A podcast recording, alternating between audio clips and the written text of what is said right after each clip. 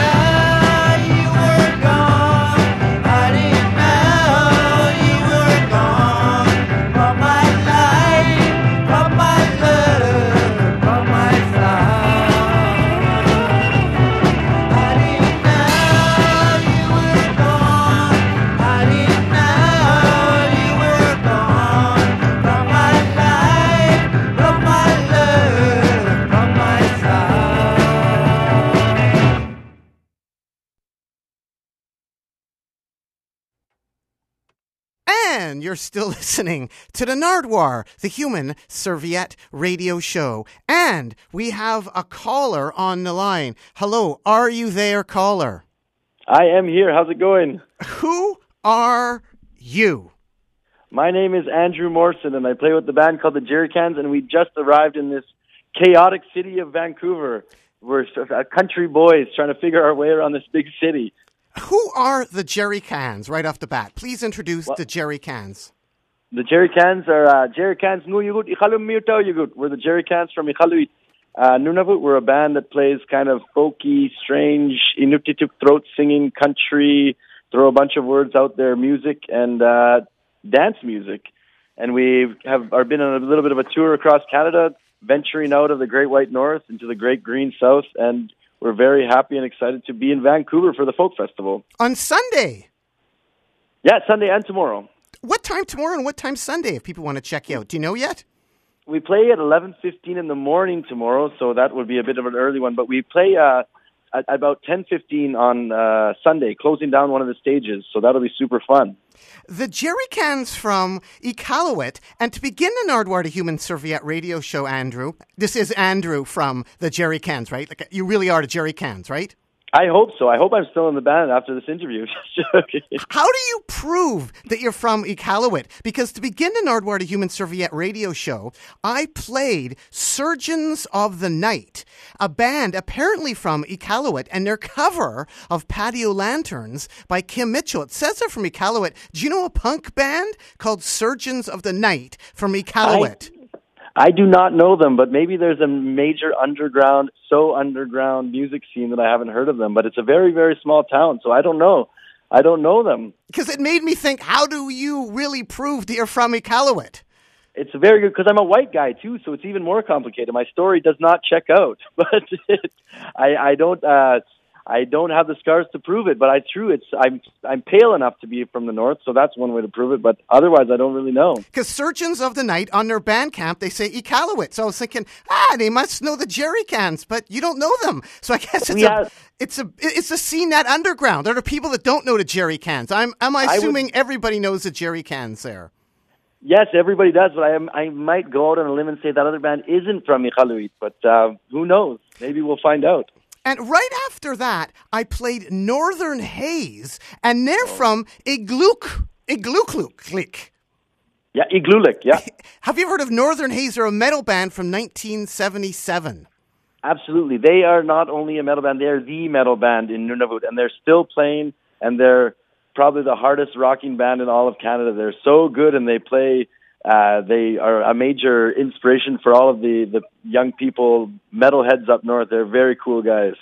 And right after that, I followed up with a track from the Native North American compilation. Have you heard about this Native North American compilation put out on Light on the Attic Records? Yes, I have. I have. I hear it's uh, it's awesome. It's I, awesome. I played Sugluk with I Didn't Know. Sugluk on the Yeah, Native North American compilation. yeah, and, you're doing great, Nardwuar. You're great. You're you're in, halfway to fluency. and we're going to be playing a track all about you, Andrew, learning how to speak the language, right? Yes, yes. It's called Kaduingituk, and it's about my uh, it- learning Inuktitut has been one of the funnest, most insane, crazy, difficult things I've ever done as a white guy. And uh, yeah, but it's still been definitely worth it. And I, of course, learned because my wife Nancy, who's the throat singer in the band, her father was a unilingual Inuktitut speaker. He didn't speak a word of English, only swear words. And uh, so to impress the in-laws, that was the major propeller for my Inuktitut learning. So this song is kind of about uh, why I do it, what we do, and kind of what we're all about. What swear words did they have that we don't have in English? They don't have very many ones. There's not. There's no. There's not the pure one. I think swear words are wonderful in English, but there's not that same kind of emphasis in Inuktitut. But he only knew uh, English swear words. In Inuktitut, it's there's not so many. There's just sort of you senseless idiot. Tukekhangi. That's that's the. Uh, that's one of the more insults rather than swear words. They're more insults. And he More of was into belly language. dancing too? He was into belly dancing? Oh God, he loved to watch belly dancing. He was he did he didn't belly dance himself, but my goodness, he was uh, he was into it. Every morning at 4 a.m. before we go seal hunting, we turn on the Oprah Winfrey Network and watch some belly dancing. Just for a little background, I'm speaking to Andrew from the Jerry Cans playing the Vancouver Folk Music Festival this weekend. Iqaluit, where is it? Can you tell the people, in case they don't know, just a little background, like where it is? Like uh, it is far away. You're in Vancouver now, Richmond, but where is it? How far have you come? Vancouver, it's super far from Vancouver. I, I keep telling people if you want, if you make your way to Montreal or Ottawa, if you somehow drive that way all the way across, it's take a left and go for 2,500 kilometers. It's way up there on Baffin Island. We had a polar bear in downtown Iqaluit yesterday and beluga whales right off the shore. So it's uh, there's no trees, of course, and it, but it's quite a far away. I think Vancouver is literally across the country. Um very, very far away from home, but we're not doing too bad. Can you take a boat to it, or is it only airplane? Only airplane. You can take uh, every summer to to get all our supplies for the year. They sea lift everything up in big cargo ships, so you can take the boat up. Uh, very rarely, not many passengers take that, but you you fly mostly. It's all fly in. And I'm talking to Andrew from the Jerry Cans from Iqaluit because of a mineral conference. Thanks to Nick, my buddy Nick from the band The Transmitters and the Vicious Circles and the Smugglers. He was at a minerals conference. Please explain. How is this happening? A minerals conference has brought us together? a minerals conference, just like the prophecy spoke. That's exactly all how it's supposed to be. No, he uh, he was up there and he was by far the best and the worst dancer at the show. So we said we have to get to know this guy, and uh, it was a, a mining conference. And uh, as you can imagine, in a town of seven thousand people, performance opportunities are few and far between. So we always like to uh, take what we can to kind of get things moving. And so we were at this uh, conference, and Nick was showing off his dance moves, and we had a beer afterwards. And then he said, "I know this guy named Nardwuar, and we all know you." And uh, so yeah, we we it all came together. So thank you, Minerals Conference. I never thought like a Minerals Conference would help set up guests for the Nardwuar to Human Serviette radio show. But thank Yeah. you, Nick. And Nick's, so you noticed Nick's dancing first, and then you talked to him, or did he talk to you and then did he dance? I think my wife noticed Nick's dance moves first, so uh, that that's how that went down. But yeah, I, we talked to him. He was there. He was drinking beer. We were drinking beer. Nobody else was drinking beer, so we had something in common. You also played a gig at a giant snow castle. Where was that? It looked incredible. A giant snow castle? That was one of the trippiest venues we've ever played, and I don't think I don't know if you know if we'll ever be able to do that again. It was in Yellowknife, and for the Snow King Festival, there's a man called King, aptly called King, who builds a giant snow castle every year, and they invited us to play. And where we're from, they have these traditional boots made of sealskin called kamiks, and I've never been able to wear those without overheating, except at the snow castle. So it was the perfect venue for more traditional performing outfits. Your favorite place, though, is the Legion, which is the most popular Legion in Canada, at least monetarily successful. Yeah, absolutely. The Legion is the place, and when you come and visit us, we'll sign you in because you need a sign in. Of course, it's it's a far cry from the Legions of the South with our old veterans playing darts. It's a dance club and uh, the main music venue in town, and it's a beautiful, beautiful place. What radio can you get up in Iqaluit? Are there like wave skips where you get all sorts of weird radio? Because I heard there's like the wave skips. What radio can you get? I know like there's internet, but just general radio or TV.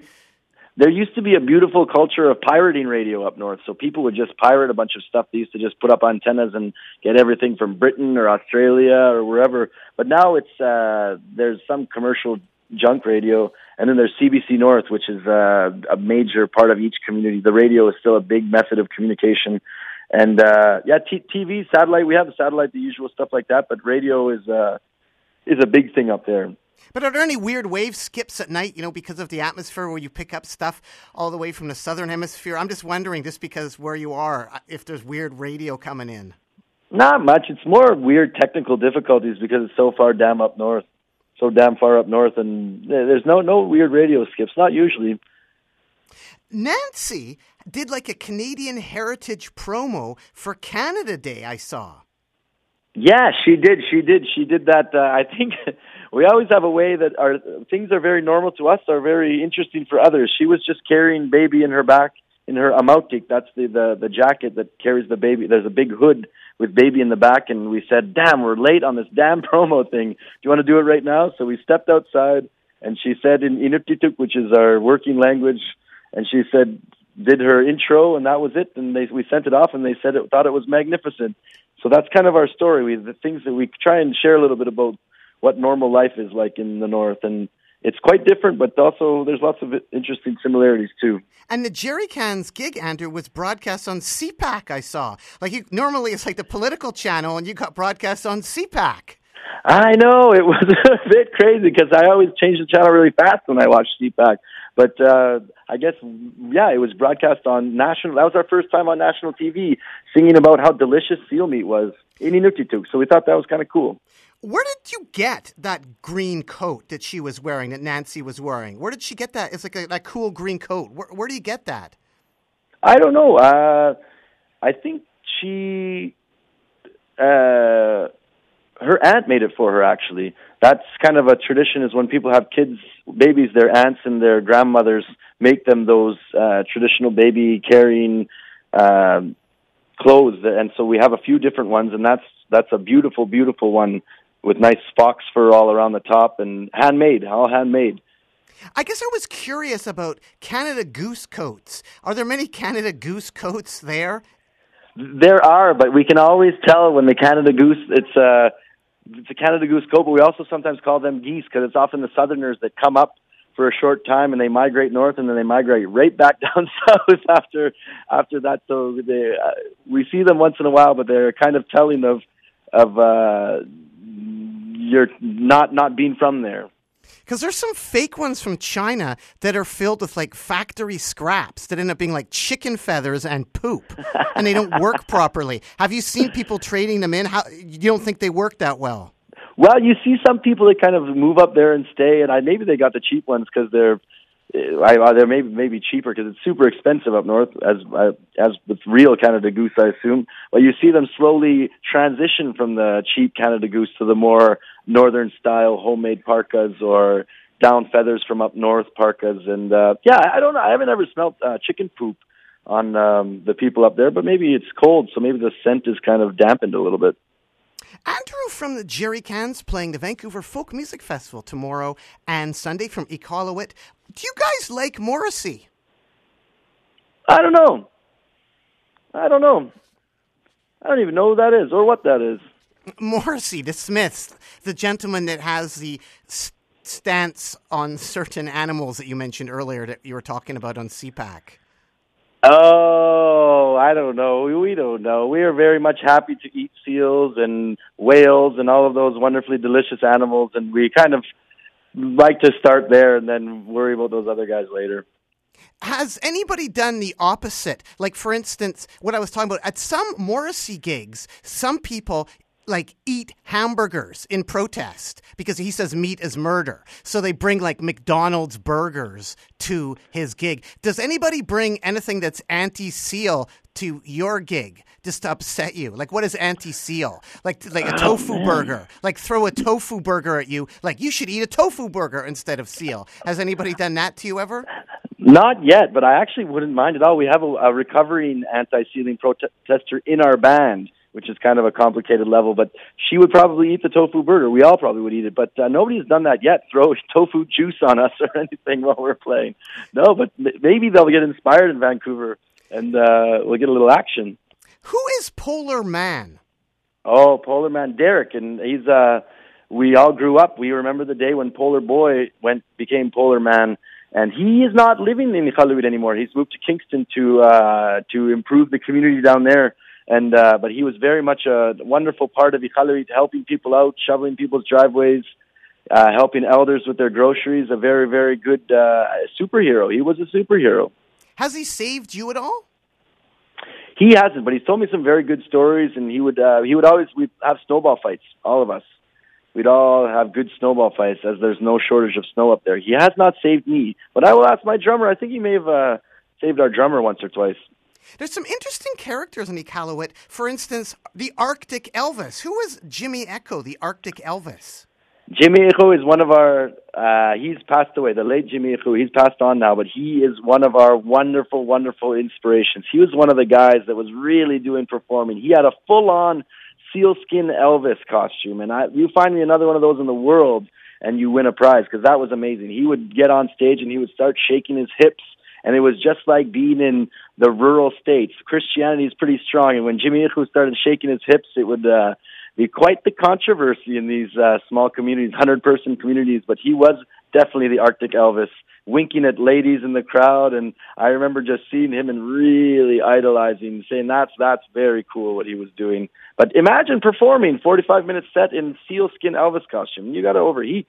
Whatever happened to the costume when he passed away? Do you know? That's a very good question. We know his son, and his son and his uh, late uh, his wife, his widowed, um, continue to come to our shows because we used to cover one of his songs, and they're very happy that we're doing that to kind of keep his music living on. But I'm going to ask them next time to see what happened with that suit. I wonder because it should be in the Rock and Roll Hall of Fame, really. What is Toonik Tyme? It's like a music festival that started in '65. Yeah, Toonik Tyme was uh, the, the the spring festival in Iqaluit, and that's a very beautiful time for anybody who's dreaming or hitchhiking their way to Iqaluit.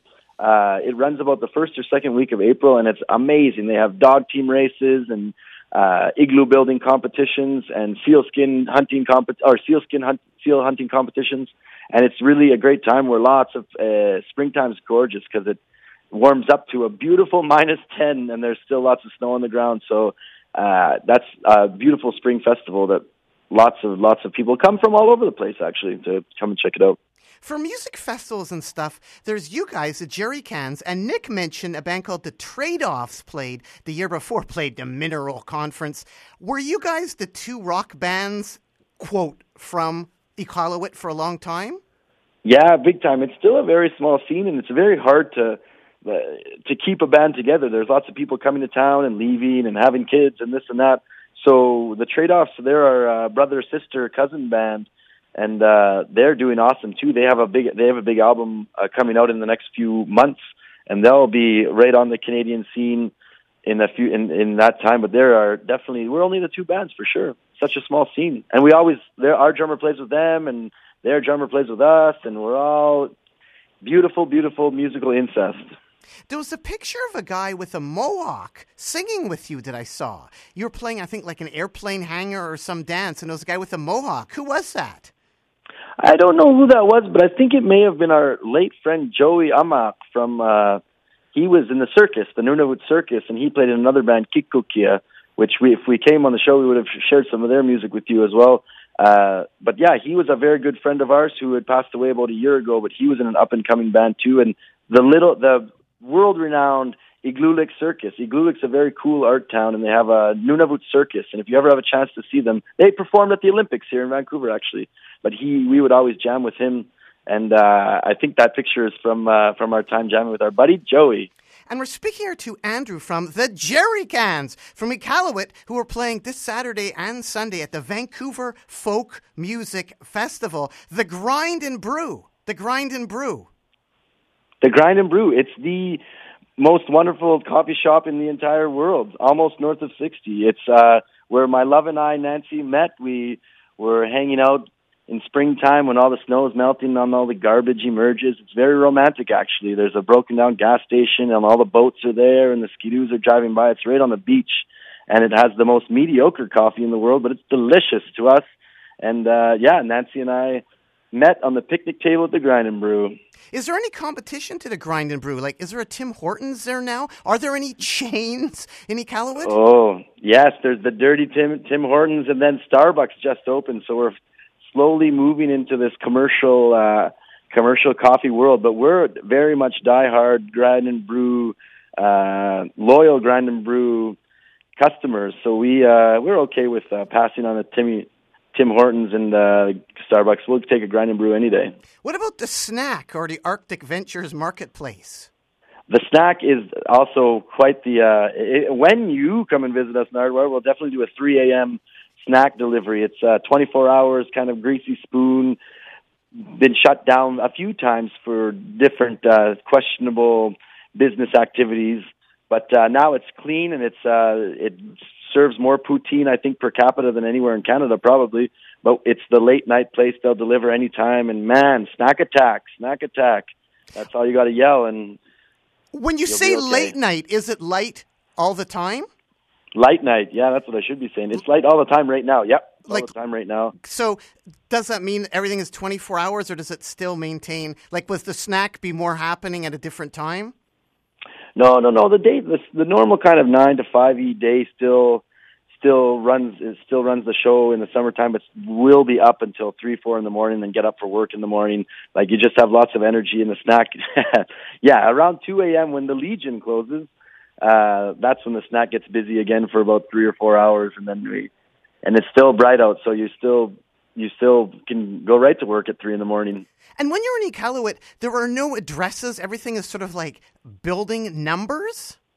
Yeah, you just say if you hop in a cab and you they say where are you going, you say three four six, house four five three, and so all the house numbers you just go to a house number and they're not they're not laid out logically at all. It's just sort of whichever um, whichever development. So the developments kind of happen all over the place, and then it just keeps climbing up the number scale. But yeah, it's they're, they they always they implemented street names now, but nobody uses them, and they're all kind of ridiculous names, uh, randomly chosen Inuktitut words. But uh, yeah, so everybody just uses the house numbers. Could you guys get a street named after you if nobody uses them? I don't know. Should we get a street name named after us? Jerry Cans Lane, Jerry Cans Crescent? I don't know. Well, I was just thinking because if people aren't really using the street names, you'd be like, well, if you're not using it, just give it to us. Just give it to us. Yeah, we could just replace the street signs with our own, a good promotion billboard. And the buildings in Iqaluit, they have no windows on them. There's a lot of there's not many windows.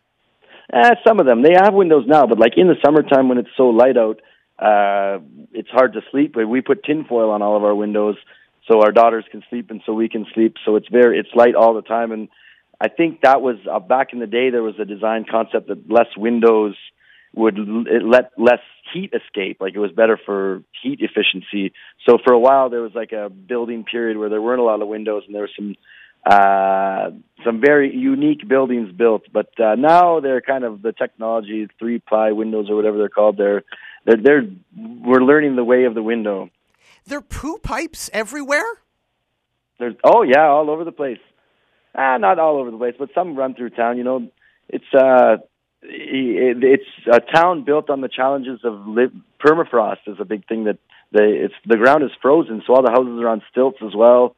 And uh, yeah, there's lots of pipes that run through town, and it's beautiful. Do they ever explode? I don't think there's ever been explosion. Not in my lifetime, anyway. Just with all the poo pipes going around, I was wondering if you know there might have been a problem. You know, a car crashes into a poo pipe, and then not only is there like a bent car, there's some bent poo everywhere. Bent poo, bent bent car poo. That's an No, not That's an Iqaluit. The first permanent inhabitant of Iqaluit, they actually have a name for the guy, was Nakasuk. Nakashuk. Yeah, Yes. Is he still alive? No, no, no, no. Nakasuk would be very. Uh, uh, I, he would have passed on many, many years ago. But this one of the schools with very few windows is named after him. I thought that was cool that they actually, you know, named it right. Actually, the actual person that actually was the first person. I just love that. Well, you remember there's lots of a history of resettlement up north. So lots of times uh, families were. Uh, the, the place would have been a kind of spot for people to stop in the spring and summer. Iqaluit means lots of fish, and so there's a few rivers around the town, and we have beautiful Arctic char, and that's what's happening right now. So we're kind of missing it. But so families and would come around, and they would be semi-nomadic, keep moving around, but then it was settled. So people were kind of encouraged, very strongly encouraged to settle, and I think that's probably when Nakashuk would probably have been the first person registered to live there. Andrew, from the Jerry Cans from Iqaluit, touring bands to Iqaluit. You're touring here to Vancouver, British Columbia, Canada, playing the Folk Music Festival. The White Stripes, they actually played an arena in Iqaluit? We remember it. yes, the White Stripes came, and I'm not sure exactly what it was. They were doing, trying to play all of the places that I guess don't get much music, and uh, they came up and they played, uh, and they played an awesome arena, tiny little arena show in Iqaluit, and I remember they broke a window during sound check, and they left quite an impact on all of the little uh, up and coming musicians in the community at whole. It was an awesome show. I remember it perfectly. Were they one of the only bands that has played there? Well, we like bands come for Toonik Tyme and they come for the festival, but to have like a one-off show is very rare. And the white for the White Stripes to make that happen, the whole Nunavut territory was instantly White Stripes fans. Like it was so cool to see everybody was just behind them, and they put on an awesome show, and they it was uh, a big event for lots of people. But no other bands have played anywhere else in Iqaluit, like bigger bands. Like, for instance, years ago, Hole played for like 500 kids for $500,000 in like Tuktoyaktuk, you know, in the north. Has that ever happened where bands been flown in for like a Sailor Jerry promotion or something like that? I think I remember the Red Hot Chili Peppers were up there, and I remember the Eld. This is what I've heard. I don't know if it's true, but I remember the the socks were not so uh, okay with the elders because elders always get reserved reserved seating in the front row, and I remember that there was a bit of uh, tension between the Red Hot Chili Peppers playing in Iqaluit and the elders plugging their ears in the first row. But I can't confirm whether or not that's a Iqaluit urban urban legend or not. Where can you play on Baffin Island? Where have you played in the Jerry Cans on Baffin Island? Any communities you mean or venues? Just venues, communities. Like, how many places are there? Like, can you get in your van and drive? Or No, not at all. Not at all. You have to fly everywhere up north. That's why we're so like it's very we're super happy to be in Vancouver because it's very rare that we are able to. It's very expensive to get down here, but there's about eight, I think, communities on Baffin Island, and we have played in about four or five of them, uh, which is a major like that. That it takes a lot of resources to do that, and like we all have jobs because it's so damn expensive to live up there. are you So flying in it. versus like uh, in a float plane?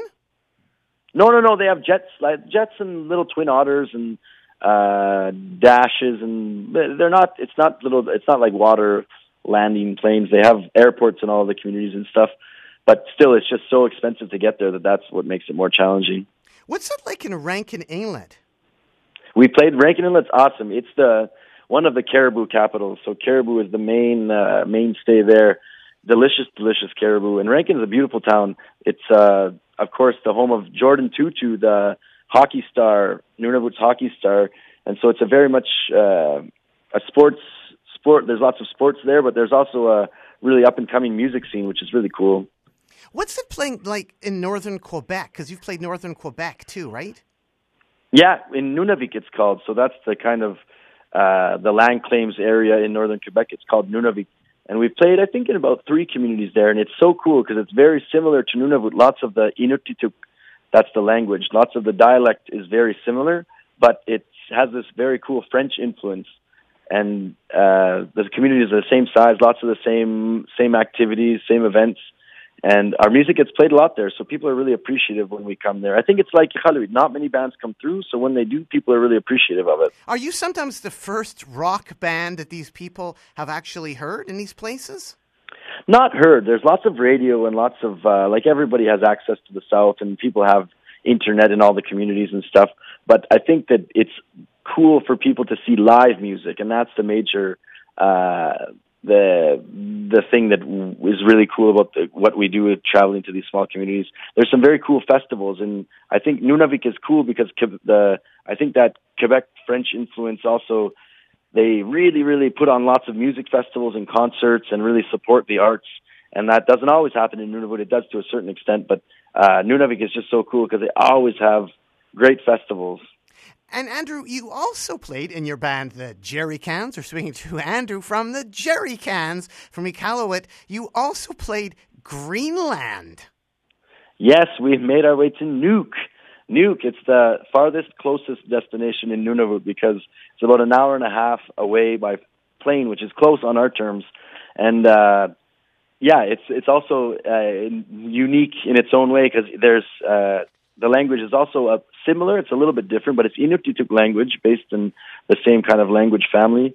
And Nuuk was very cool because it has this Danish European influence that uh, makes it a bit of a, a very unique place to go to. But people are our our music videos about seal hunting and stuff play on Greenland national television, so that's kind of cool. And we have a few invitations to go back there. But Greenland is also like it's it's lots of uh, very cool things happen there. For food, the North Mart is ripping us off. Go to Baffin Canners instead. Yeah, North Mart. I was. Uh, I listened to some bands that I. They have very poetic lyrics, and sometimes I have no idea what they're talking about. So I was wanting to write a song about grocery shopping in the north because it's kind of a, an issue that's made it a bit into the news, um, just with high food prices and crazy food prices and I was trying to figure out how to poetically express that, and I figured that we just get straight to the point. And the song is called "North Mart is ripping us off," and that's the main uh, grocery store in Iqaluit and lots of the communities. It's called the Northern Store, and lots of the rural communities in British Columbia too. The, the northern stores are all over Canada, ripping people off all over the place. And Baffin Canners is a little. Uh, little family-run store in Iqaluit that we go to, but we've modified the lyrics playing in the south to go to your co-op. So there's a little bit of a I don't know. I guess that's a political song in a way. All ready for CPAC. Yeah, exactly. We should have played that, eh? Last minute audible. Now that you're down out of Iqaluit, of the stuff you want to bring back there, what is really expensive that you could like bring a whole bunch back with you and make some money on the side? What is really the expensive item that gets you upset? Well, I, yeah, it's a few things. We, we, I just went to a delicatessen. They don't have these in Nunavut, and uh, bought probably sixty bucks worth of sliced ham, which I was very happy about, and some uh, Swiss cheese, which was also awesome. But also the uh, a very expensive thing up north is beer. There's no liquor stores in Nunavut, and in some communities, uh, it's all dry. There's no liquor at all allowed. So sometimes we come and stash up on beer and um, some wine and stuff, but they're actually talking about opening a beer and wine store. But that's the main thing. Also, clothes. Nancy loves shopping clothes. We food. Lots of times you'll see people at the airport in Ottawa or Edmonton with giant coolers full of meat and cheese and beer and oh man, yeah. How about medical marijuana? How hard is it to get medical marijuana in Iqaluit? Well, I think it is difficult, but not that difficult. It's I think that they're I have a friend, uh, a friend of a friend of a friend, who is able to order it. Order it. They order it. It comes in the mail, and you get your card, and that's that. Are there any psychedelics in the north that you would recommend at all, Andrew from the I- Jerry Cans? Like, are there any crazy mushrooms or stuff we don't have down here? Again, similarly, I- this is a, maybe an urban legend, but I've heard that there's something similar to mushrooms in Nunavut, a magic mushroom style thing. And I, there's a few mushrooms, but there's always this competition of saying, "No, you try it first. No, you try it first. So we haven't confirmed that or denied that. We don't know. Uh, there, but supposedly there's some sort of hallucinogenic mushroom, and I don't know. I, I haven't heard of anybody doing it, but we just heard uh, whispers in the wind. And winding up here with Andrew from the Jerry Cans playing the Vancouver Folk Music Festival tomorrow, Saturday, and Sunday. Again, maybe tell the people a bit about your website and how people can find your music and where you're playing again tomorrow and the times. Well, we yeah, you can check it. The, check the the band out, thejerrycans.com. We have a website there that uh, has some tunes and some merchandise and sweaters and uh, Jerry Cans junk. And uh, yeah, there's a few a, link to our Facebook too. Our Facebook is pretty active with stories and tour stuff. If you want to follow a bunch of Northerners discovering the glories of the South, we have often post pictures and stories of funny things that happen on our Facebook and iTunes. Our tune, our music is up on iTunes and uh, maplemusic.com has some stuff there, but we always love to share our music. And I thank you, Nardwuar, for talking to us. And the North is a place that uh, lots of people have interest in, but don't always have the opportunity to learn about. So it's always cool for us to share these kind of things. And you're sharing it again when tomorrow at the Folk Music Festival on Sunday. What time? We, we have a workshop at 11:15 tomorrow, and then we have a full day on Sunday uh, of workshops and um, uh, performance at 10. 15 on stage five, I think it is, but it, it, we're closing down a stage. It's going to be a super fun time, and we're going to be overheating and sunburned. So come check us out. Bring your fermented walrus. What is fermented Oh. walrus? It's Igunak. Say it with me, Nardwuar. Igunak. Igunak. Yeah, and it's it's it, almost Igu- Igunak time, and it uh, is you get a walrus and you butcher it up and you wrap it wrap the meat up in its own skin and then bury it for what I hear is about three weeks. There's Igloolik is also the capital of Igunak, and you take it out and it will either clear a room or it's a super delicacy because it has a strong, strong smell and it is delicious. And it actually there is not your uh, hallucinogenic, but it's uh, it gets you a bit woozy. The fermented meat gets you a little bit woozy for sure. And you start yawning. And the frozen caribou is raw too. Not too much is cooked, is it? Mm, yeah, eh, we usually we perfected the technique of an appetizer of delicious cut off chunks with your axe, frozen frozen caribou with a little bit of soy sauce or wasabi, and then you let it melt a bit, then fry it up with some onions, and it's a delicious meal. Is it sort of like a Slurpee? No, it's kind of like uh, mm, no, no, no. It's kind of like a, a steak that you don't cook. It's delicious. I am Nardwuar, the human serviette. You are Andrew from the Jerry Cans. There is also a narwhale. Narwhale. Nardwuar. Nardwhale. What's narwhale like? It yeah, it's also narwhal season. As I I keep saying it's everything season, but right now it's summertime. The boats are out on the water hunting for everything that delicious that you can think of.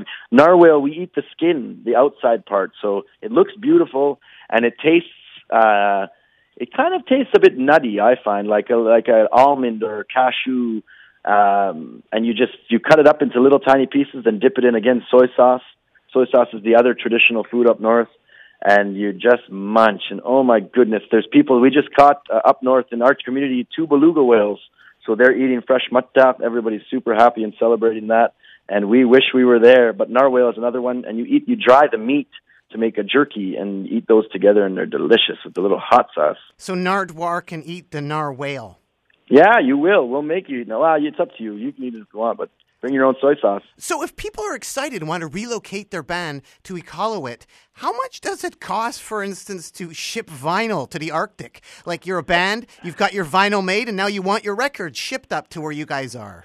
But before you do, we ordered 500 vinyl. So Vancouver, if you can help us get rid of some vinyl, there's probably 12 record players in all of Nunavut. So we ordered a bunch, and it was expensive. Oh, thousands of dollars to get that vinyl up there. And uh but we brought some down south where other people have records apparently, record players. So we're hoping to sell it, sell some. But it's expensive, man. We would have spent about twelve to fifteen thousand dollars getting from Iqaluit to Ottawa. I paid from Iqaluit to Montreal for Nancy and I thirty seven hundred dollars, three thousand seven hundred bucks to get. Incredible.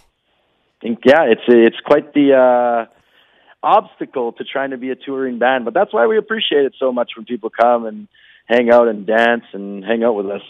Is there a record store there? Is there a place for you to sell your stuff? Is there a cool thrift store to get old vinyl? No, not really. There's a few places to sell. We sell at the the local airport store and the museum and sure, like kind of not your conventional record store, but uh you can get them up in Iqaluit. But we're hoping to drop some off in Vancouver if uh, anybody has any tips on cool local record shops. We try and drop them off, drop little packages off, caches, I guess, uh, wherever we go, so people we leave our mark. But uh, no, definitely no music shop up there. And Andrew from the Jerry Cans, lastly here, is there a hole in the earth near Baffin Island? There's all that mystery about like the hollow earth and special entrances and secret caves where Nazi scientists are underground hiding out there after the war, you know, like the secret caves and stuff. Is there a is there a hole in the earth at Baffin Island? Have you heard about that? I don't know. I have walked quite a bit around. I haven't noticed any holes, but maybe ask Nick from the Mineral Conference. They're making all the holes in the earth right now. So uh Baboom! that, I don't know. I haven't seen them. There's actually there's some things up there though. There's things called earth eggs that uh they that are very kind of uh special special items you can find on land. You're not supposed to touch them because that will trigger the end of the earth, the end of the world. So there's those, but no holes. Maybe there maybe that's how it starts. And right now, we're going to play a selection by the Jerry Cans. We're going to play Tak. Kanuingitu. Yes. Here, Nardwuar. Yeah, perfect. What is that song about? This song is about um Kanuingituk means it's all good, it doesn't matter, and it's about me being a white dude trying to learn Inuktitut and how much fun it is and how difficult it is and how no matter what happens I'm still going to do it because I have two beautiful daughters and I'm going to make sure they learn. And who else is in the band again for the people that maybe just tuned in right now? Who else are they going to hear in this recording? Because you have some throat singing going on in your band too, don't you? Yeah, that's Nancy Mike, my wife. Uh, she's the throat singer in the band, and she plays accordion as well. And then we have Gina Burgess, who plays fiddle, and then Steve Rigby plays the drums, and our friend Rob, Robert Obey, plays the bass. Well, thanks so much for phoning into the Nardwuar to Human Serviette radio show, Andrew from the Jerry Cans. Anything else you want to add to the people out there at all? No, I just want to hope to see everybody. That it's so cool to be in Vancouver. I've never really been here before, so uh, yeah, we'd love to tell you some more about Narwhals. Nardwuar. Why should people care about the Jerry Cans? Why should people care? I think people should care more about learning more about the North and how the North is part of Canada and what all the cool stuff that goes on up there. I think that I was yeah, most no the most of the stories you hear are not so pleasant, and that's not all of the picture of what's happening in the North. So it's important to uh, come out and find out some more about the, what happens in Nunavut. Well, thanks so much, Andrew, of the Jerry Cans. Keep on rocking in the free world and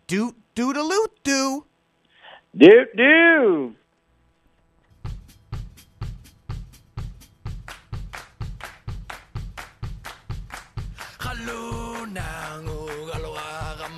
we need to, how do the loot do. Do do. Sutunga inutitu Kanuingitu Kanuingitu Ilani kutama kataruma Kanuingitu Kanuingitu Sulititina tu palu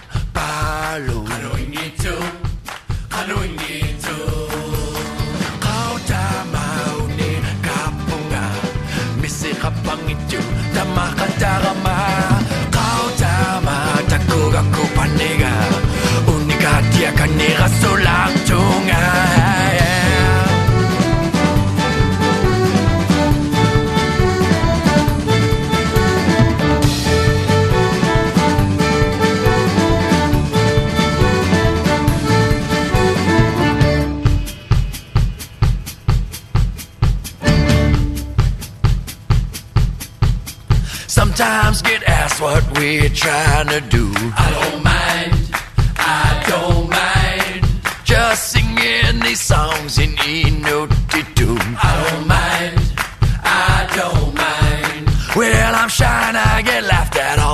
every single day. I don't mind, I don't mind. And I wouldn't have it any, have it any other way. I don't mind, I don't mind. Cause every time, well, I try to speak, my sentences ain't right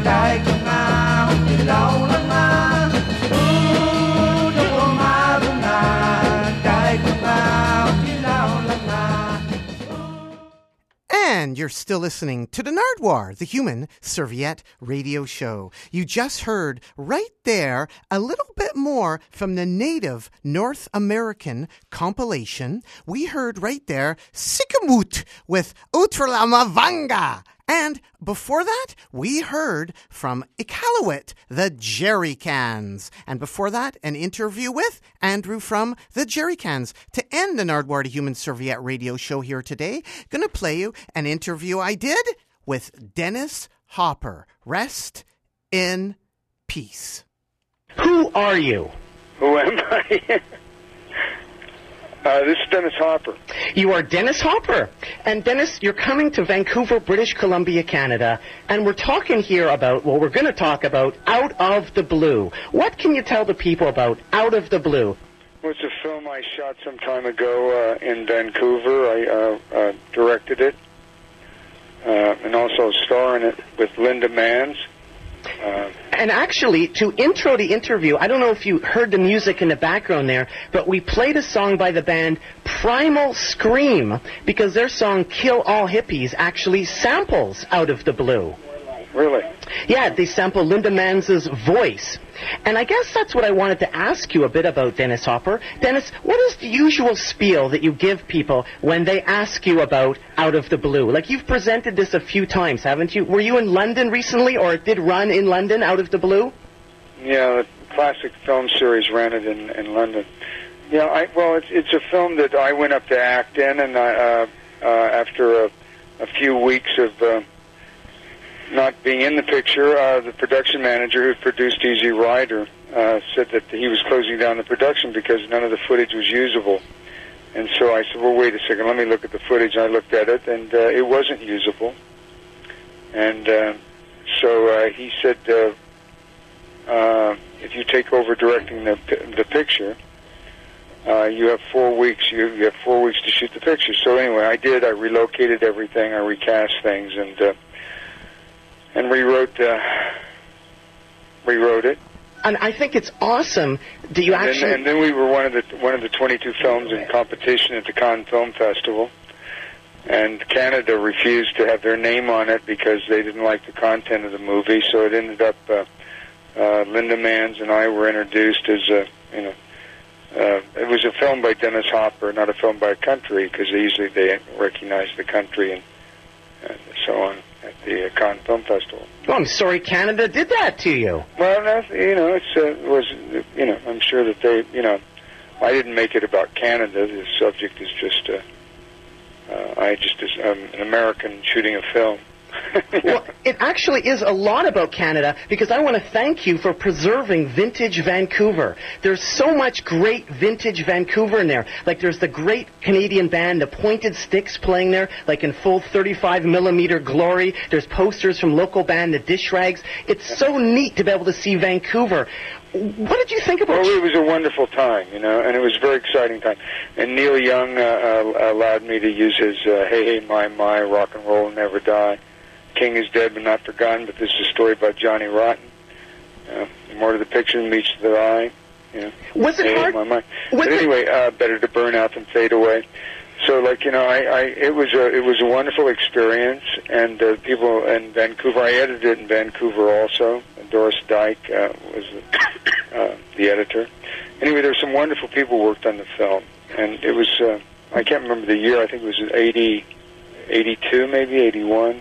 Was it hard to convince Hollywood to let you shoot in Vancouver? Because you were one of the first to like shoot in Vancouver. I mean, there had been movies. Oh, I wasn't. You know, I wasn't. This was a, an independent production. It was really a Canadian production.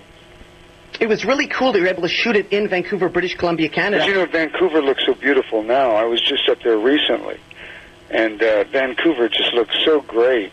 And Victoria is so wonderful, and Vancouver Island, the whole area is so beautiful. And I love those high new high rises that are everywhere, those Bauhaus kind of shapes that are in. The landscape just looks so beautiful. It's been done really well. It's just spaced out really nicely. I guess I'm kind of the opposite to you, Dennis, where I really enjoy the old Vancouver that you captured. Thank you for capturing that old Vancouver, because that's what I really enjoy. I don't really like the skyscrapers as much. Well, I'm, I'm telling you, I think that I think Vancouver's looking wonderfully, wonderfully well. And caller, are you there? Caller? Yeah, hi. You hi, have Nardwuar. You have a question for Dennis? Hi, Hopper? Dennis.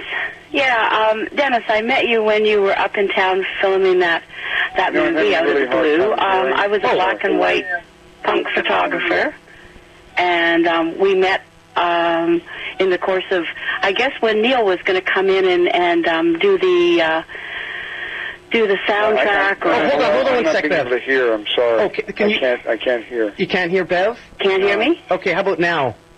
I can hear you. I can't hear the caller. Oh, you can't hear the caller. Okay, maybe you, may, Nardwuar, maybe you could ask my question. Okay, well, I, Bev, what, just briefly, I think what Bev was talking about was Bev met you on the set of the movie or afterwards, and you had some people up visiting you, including Coppola. Francis Ford Coppola. yes, he was visiting you at that time. Really? Yes, he was. Hmm, I, I, I don't know. It's po- it's possible.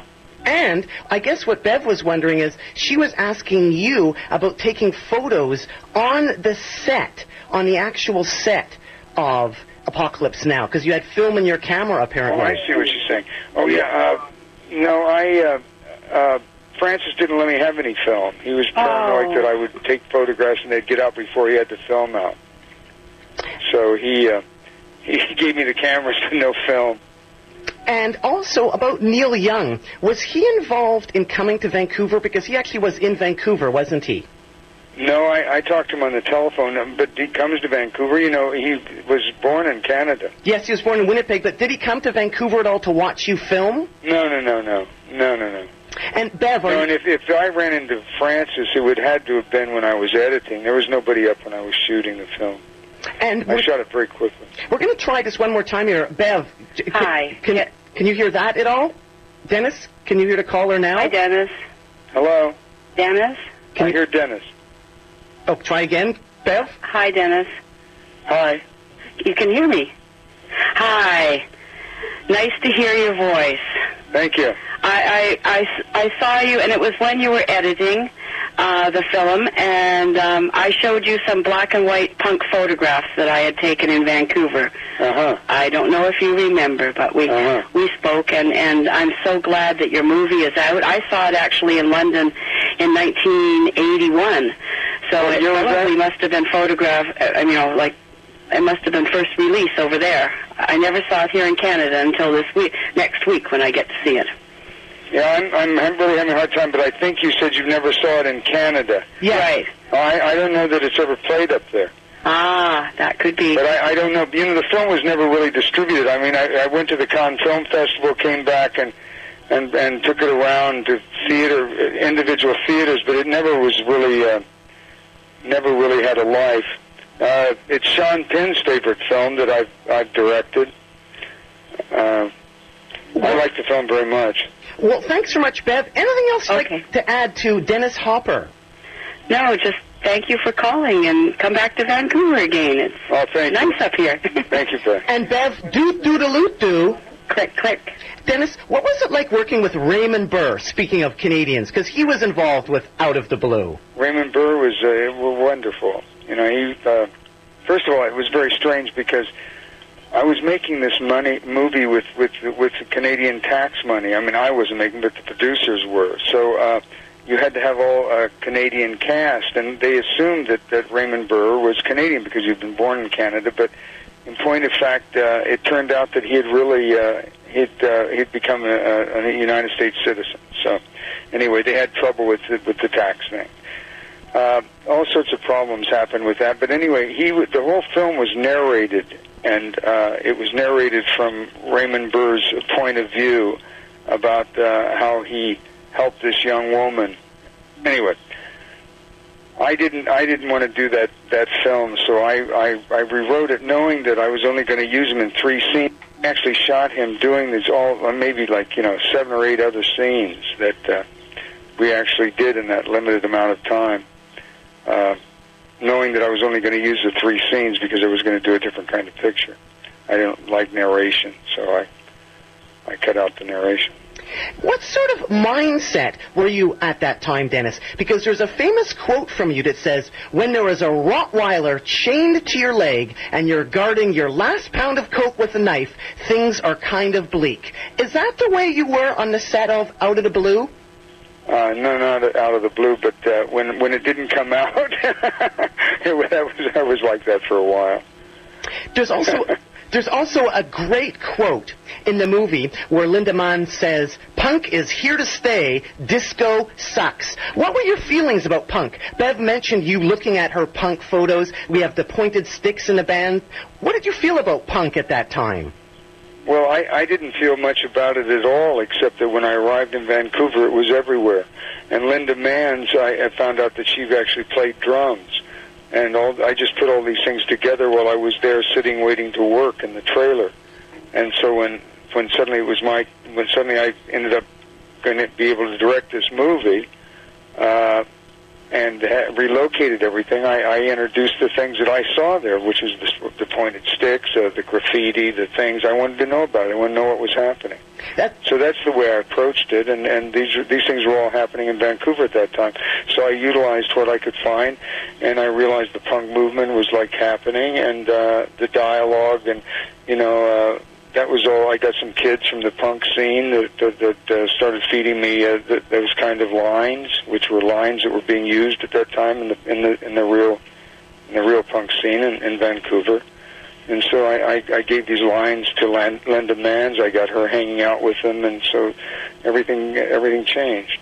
And Dennis Hopper, that pointed stick scene is amazing, where you're talking about Linda playing drums. Do you remember shooting that at all at the Viking Hall? Do you remember anything about shooting the concert punk scenes? Oh yeah, it was wonderful. Yeah, it was terrific.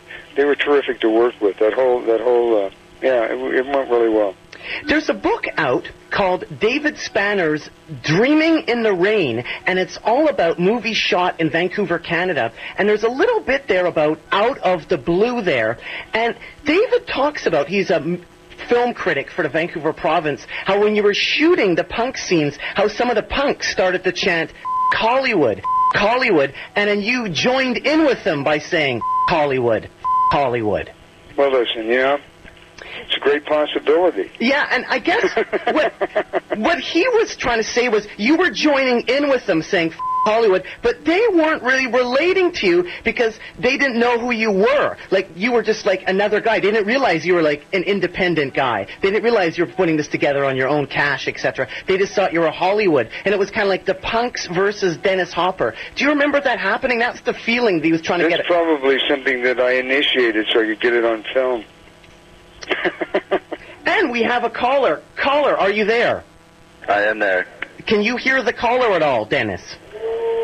Hello? Go ahead. Hello. Go ahead to Dennis Hopper. Hi, Dennis. My name is uh, Joseph Klimke. I'm an aspiring director, and uh, I must say I'm a huge fan of you. Uh, thank you. I guess my, I have two questions. Uh, the first question, uh, the new uh, spoken word piece you did with the Gorillaz, are you planning to do uh, any more of that with anybody else, or is that something that was just kind of spur of the moment?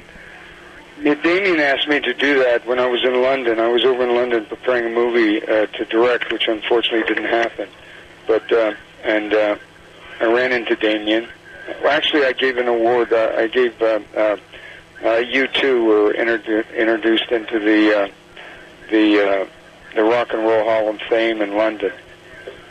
Oh, and cool. uh, I, I presented it to them. And so I saw Damien there, and Damien uh, uh, asked me if I would do this thing for him for the Gorillaz, and I did. Have you heard it? Yeah, I, I, I think it's really good. Oh, cool! It just came out, right? Yeah. yeah. I was just wondering They're, they're you... terrific. I mean, Damien. I mean, it's a, it's such a good uh, it's such a good scene. Yeah. Yeah. I was wondering if you were thinking of uh, maybe doing a solo No, I project. just did it. I, kinda have, I have a 14 year old son who plays guitar, and I really did it for him. uh, awesome. Yeah. And for Damien, I think Damien's terrific. I, mean, I guess my uh, my second question is I, I just finished reading uh, Easy Riders, Raging Bulls, where uh, you get quoted a lot saying a lot of things. I just wonder if you're still friends with Peter Fonda, or if uh, that's not uh, that's a relationship that's kind of done with, and if there's maybe a, a remake of uh, Easy Riders in the works or anything like that. I'm missing part of this. I heard Peter Fonda. I'm, Uh, seeing if you're friends with Peter Fonda anymore. Uh, no, we really aren't. But they're, you know, um, you know, it's it's uh, it. No, we're not really. No. Well, thank you very much, Joe, for phoning in. Anything else you want to add to Dennis Hopper? Uh, yeah, I was just wondering, uh, you, uh, I mean, with Out of the Blue, you directed and acted in it. Uh, did you, have you, you know, that must have been really hard to do. Is it something that you well, really actually, enjoyed? you know, it, for me, it's it's not. I, I uh, you know, it's I've always thought as an as an actor. So um, to be in front of the camera, you can also like you know initiate things that wouldn't happen otherwise. You know, sometimes as a director, you're sitting behind the camera going, "Oh man, if I was only in this scene, I would like you know whatever."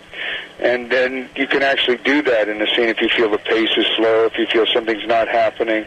You know, you can energize it and you can. You know, You maybe feel that you go a different direction, whatever. Yeah, you so feel that if you you're in the scene, it, it sometimes is very helpful, especially if you think as a director. I mean, think as an actor. And doot doot a loot doo. Do, do. Thank you, Dennis.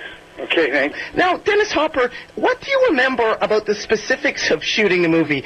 Do you remember all about getting kicked out of a hotel after fighting with Rick Danko of the band over a woman at all? Uh, I don't think. I think we're mixing two different times, maybe. you know. Was there ever a fight with Rick Danko over a woman in Canada? Uh, well, Rick and I uh, hung out together. Uh, were we in Canada? Uh, I don't know. I went on the road with him for a while, so uh, it's possible we were in Canada at some point. Ladies and gentlemen, The Fabulous Stains is another movie that's going to be part of this Terminal City Film Festival. Are you aware of that movie at all? It was done by Lou Adler. No, what is the name of it? It's called Ladies and Gentlemen, The Fabulous Stains, and it was shot around the same time as your movie, and it stars half of The Clash, and it has a Sex Pistol in it as well. No, half of the Sex Pistols. It has a member of The Clash in it, Diane Lane in it, Laura Dern is in it. It's about an all-girl band, The Wow. Stains. Just wondering if you knew that that was shooting around the same time. No, I didn't know that. That was the same time as Out of the Blue. Roughly within a year or so, but Wow, still, great. that's why it's very exciting. Like you preserve the pointed sticks on film, like you put a real live local band into the movie. Whereas, ladies and gentlemen, of Fabulous Stains, they had to bring in the Sex Pistols as the band, Right. which is pretty great. But I think Which is pretty cool. Lou Adler's cool. Yeah, and the pointed sticks have gone on to very interesting things. I don't know, but if you know, but their manager, Steve Macklam, he now manages Diana Krall. I don't know if you know Oh, Diana. I didn't know that. Yeah, he manages Diana Krall and Elvis Costello. Oh, fantastic. So the pointed sticks have really gone on to some interesting things. And also, I wanted to mention to you a guy that interviewed you a few years ago, John Armstrong from the Georgia Straight. He said you were one of the greatest people he has ever interviewed, right up there with Vincent Price. Well, that's very sweet. And have you had any dealings with Vincent Price at all? Yeah, actually, uh, uh, I uh, yeah, I my, I saw my first abstract. Well, he was a great art collector, and uh, I saw my first uh, abstract paintings at his house when I was a kid. When I was like 18, he had Richard Diebenkorn and uh, Jackson Pollock and Franz Kline. I'd never seen any uh, abstract paintings before, uh, and uh, uh, his uh, a friend of I, I worked at La Jolla Playhouse when I was like 16 and 17 years old. That's where I met Vincent. And then when I went into contract with Warner Brothers, uh, the man who I worked for was uh, was uh, uh, in business with Mary Price, uh, Vincent's wife. So I, I would see him, and uh, I used their kiln to make uh, to make uh, tiles in. And Vincent was an incredible, uh, incredible man. He was a great art collector, a great uh, intellectual. Speaking of kind of spooky people, how about Yvonne DeCarlo? Because she's from Vancouver, British Columbia, Canada, you know, from the Munsters at all. Have you ever run across her at all, Dennis Hopper? Now, does she? She's from Vancouver? Yes, Yvonne DeCarlo is from Vancouver, Wow. BC, Canada. Yeah, I ran into her a few times. She married uh, Jaime Bravo, as I remember, the bullfighter, didn't she? I'm not exactly sure. I do know that she had an apparent fling with Howard Hughes. Again, another guy that lived in Vancouver for six months. And uh, Nicholas Ray, I believe, who directed Rebel Without a Cause. Caller, are you there? Louder. Go ahead to Dennis Hopper. Dennis, it's pleasure. Uh, listen, uh, what is what what is the problem of Hollywood? Is that the money, or is that the lack of talent, or is it both? What is what? What is wrong with Hollywood? Is that because of the money? Is that because of the lack of talent, or is it both? Well, I think you know it's. I, I don't think there's anything wrong with Hollywood. The problem is that there's that, that there's very little distribution for for for films. You know, for personal films, for independent films. So. Uh, So Hollywood makes money. these big money pictures, so you know. I mean, some of them are good, some of them are bad. It's it's the littler pictures that seem not to get made, and if they do get made, they have no distribution. So I, I you know, until there's different alternatives for distribution, which I think DVD and the internet and so on is like, you know, suddenly, I mean, it hasn't uh, uh, become what it will become, but there is somewhere in there that there will be another kind of distribution. Um, certainly, DVD and video opens it up for other people to be able to make films very inexpensively. Um, it's just a matter of distributing them, getting them to audiences. Any other questions at all, Hans, for Dennis Hopper? Well, I guess it's only guess. I don't know. You probably remember the Bad Lieutenant, and uh, probably you would be the only one who could play this scene in a in a church uh, after Harvey Keitel. You, you, you know, I couldn't possibly see anybody else except you and him doing it. That was a compliment, of course. Well, thank you. I, I, I appreciate that. I, I thank you. Well, thanks so much, caller, and doot doodaloot doo. Two two. Lorne Greene. You were on Bonanza with Lorne Greene. He really is Canadian, isn't he? Lorne Greene. Absolutely. You've had Lorne Greene, Joni Mitchell. Joni Mitchell, Yeah. Lorne Greene, and Raymond Burr. Yeah. But I guess Neil Young. Uh, Neil Young, and also, isn't your own house designed by a Canadian, Frank Gehry? Frank Gehry. How did that happen? Like, your house is amazing, apparently. It's like a studio wrapped in tinfoil. it's it's I think steel, but tinfoil will do. um, uh, Frank is an old friend of mine, and uh, I uh, when I came back to Los Angeles from New Mexico, I decided I wanted to live down in Venice because I knew a lot of my artist friends lived down here. So I uh, I bought a Frank Gehry place, and uh, in a very bad area. The the architects call them the Three Little Pigs because they're made really cheap materials but I bought one of them, and then then when I directed Colors with Sean Penn and Robert Duvall, I, I bought another little piece of a little place next door, and I tore that down and built another one and joined that up. Then I bought the second Frank Gehry place and joined that up with the other place. So I have two Frank Gehry places joined up with a Brian Murphy, and then I bought a place on the other side of that, and uh, kept that sort of the way it was, and walled it in and put in a pool. So it's sort of, uh, yeah. I've been here a while. But Frank Gehry's an old friend, and uh, yeah, he's really done well. The Bilbao Museum is incredible. What exactly should people look for in a movie? Is there any sort of stuff that they should look for? Any sort of little things, particular scenes you're proud of when they're watching the movie next Wednesday night? Well, you know, I think I think it's important to listen to the music because the music is like has a voice of its own, uh, you know, and tells a story of its own. And I, I think that uh, if one uh, saw Easy Rider, which I directed, uh, and think of my character as perhaps an extension of Billy, character that I played in uh, in Easy Rider, and uh, that unfortunately it's a metaphor for the way I saw, uh, you know, uh, family life growing in America at that time. So that was my uh, my point of view. Do you remember any difficult scenes in shooting out of the blue? Like any particular difficult scenes? I was kind of alluding to the punk scene. David Spaner thought it might have been a bit difficult when the punk started getting a bit rowdy. But do you remember any difficult scenes in shooting the movie at all, Dennis Hopper? No, not really. Do you have a question? No, I don't. I don't remember. Uh, All right, it's just going to be just a second. We'll put you hold, okay? And lastly, here, Dennis Hopper, I was curious about the James Dean Natalie Wood champagne bath. Did that really happen? There was a famous. well, James Dean wasn't there. Oh, there maybe you could tell the people about that. It was, Come on. it was Natalie Wood um, and some hot champagne. No, it was Nick Adams and I and Natalie and a girlfriend. And Natalie always fantasized about having a champagne bath, and so we gave her one. And she sat down in the in the champagne and didn't stop screaming till we got her to the emergency room because it seems to burn. It- That's really the end of the story. It kind of burns sensitive areas of one's body, wouldn't you say, that, I, I would say that this is a this is a reality. So for anybody out there that wants, Milk, maybe champagne. I don't think so. for anybody out there that wants to have a champagne bath, Go for milk. we have a caller here. Caller, are you there? Hi there. Go ahead. That's that's a good Natalie Wood story. Um, I'm curious with Blue Velvet, how much of what you did was winging it, or whether that was all scripted by Lynch.